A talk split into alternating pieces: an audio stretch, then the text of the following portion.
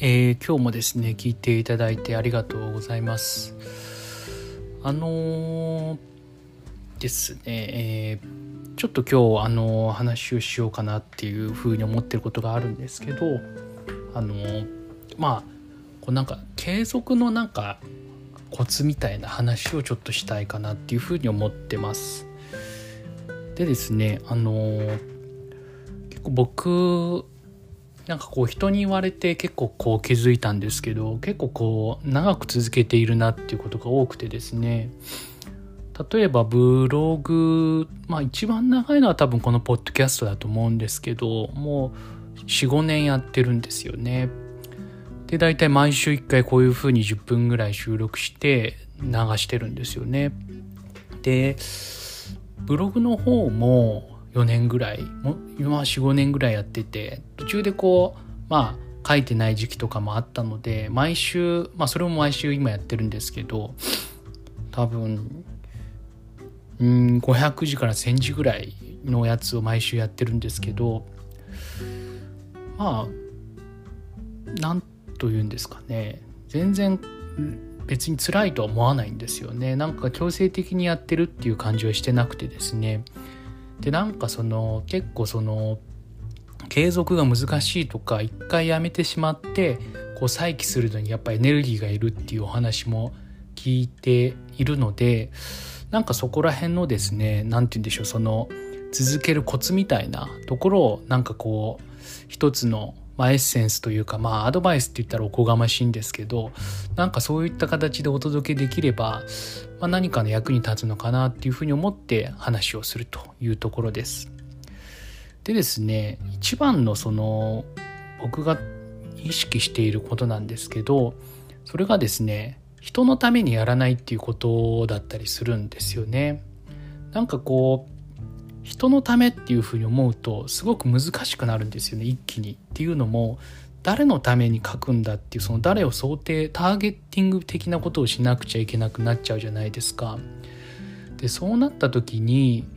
えー、っとなんかこうターゲッティングでやっぱ一人に絞った方が立てやすいと思うんですけどだからあの人はどう受け取るだろうなみたいに一回こう思考してから書かなくちゃいけないじゃないですか。この一回思考するっていうのが結構大変でそこで萎えちゃうと思うんですよね僕は。で僕はどうしてるかっていうと人のために書かずに自分の、まあ、こう頭の中を整理するようみたいな感じでブログとかこういうポッドキャストで話をさせてもらってるんですよね。でもそんなこと言うとじゃあ別に公開しなくていいじゃんと。メモ帳とかに書いとけば自分のメモ帳とかに書いておけばいいじゃんってよく言われるんですけどなんかやっぱこう人の目に触れるっていうことになるとやっぱりこう文体というかこの論理展開みたいなものもやっぱ無意識にやっぱ意識をするんですよね。だからこの無意識っていうのがすごく大事であの人はどう受け取るかなっていう意識してものを書いてるんじゃなくてものを無意識に書いてるんだけれども実はその潜在意識のところでやっぱこう人の目を気にしてるっていうのはやっぱどうしても人間生きてる中で無意識にあるのでそこが働いてその文章が結構よくまとまるんですよね。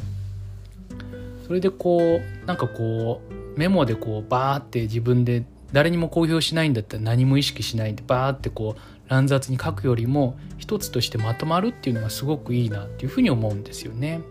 それがやっぱりそのコツというか周りを意識せず自分の整理用としてそういったブログをああえて活用するみたいなあのコツかなっていうふうに思いますというところです。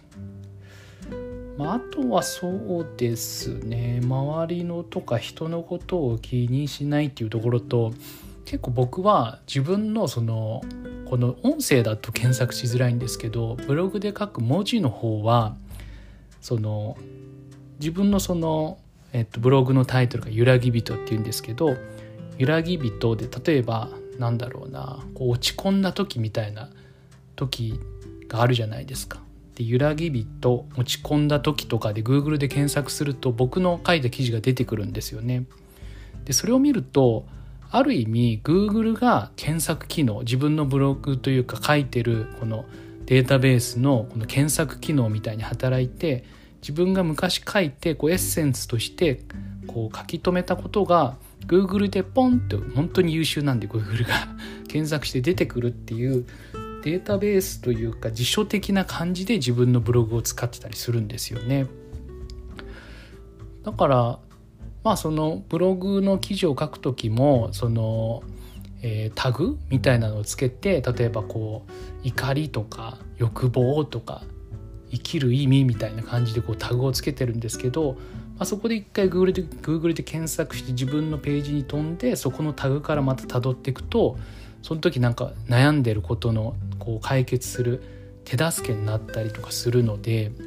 まあ、そういったところで2つ目がその、えー、なんかこう辞書的な自分の中での検索機能みたいに使えるっていうのがすごい有用だなって思ってるので、まあ、そこら辺があこれって便利だなっていうふうにやっぱこれも無意識で自分の中で感じているのであ書いといた方が得だよねっていうふうに思いそれがでなんかこう続ける S あのモチベーションにつながっているのかなというふうに思いますというところですね。であとはあの最後にその自分の場合はあんまりこう人にこう話しかけるタイプではないんですよね。聞いて聞いてってなんか相手に悪いかなっていうふうに思っちゃってあんま話さないんですよね自分から。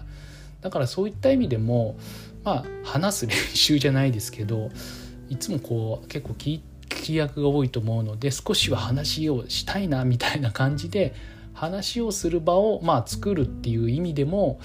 まあなんかこういうアウトプットインプットばかりじゃなくてアウトプットの場っていうのがすごい大事だなっていうふうに感じているのでそれが結構この続けられているまあ一つの秘訣なのかなっていうふうに思ってますというところです。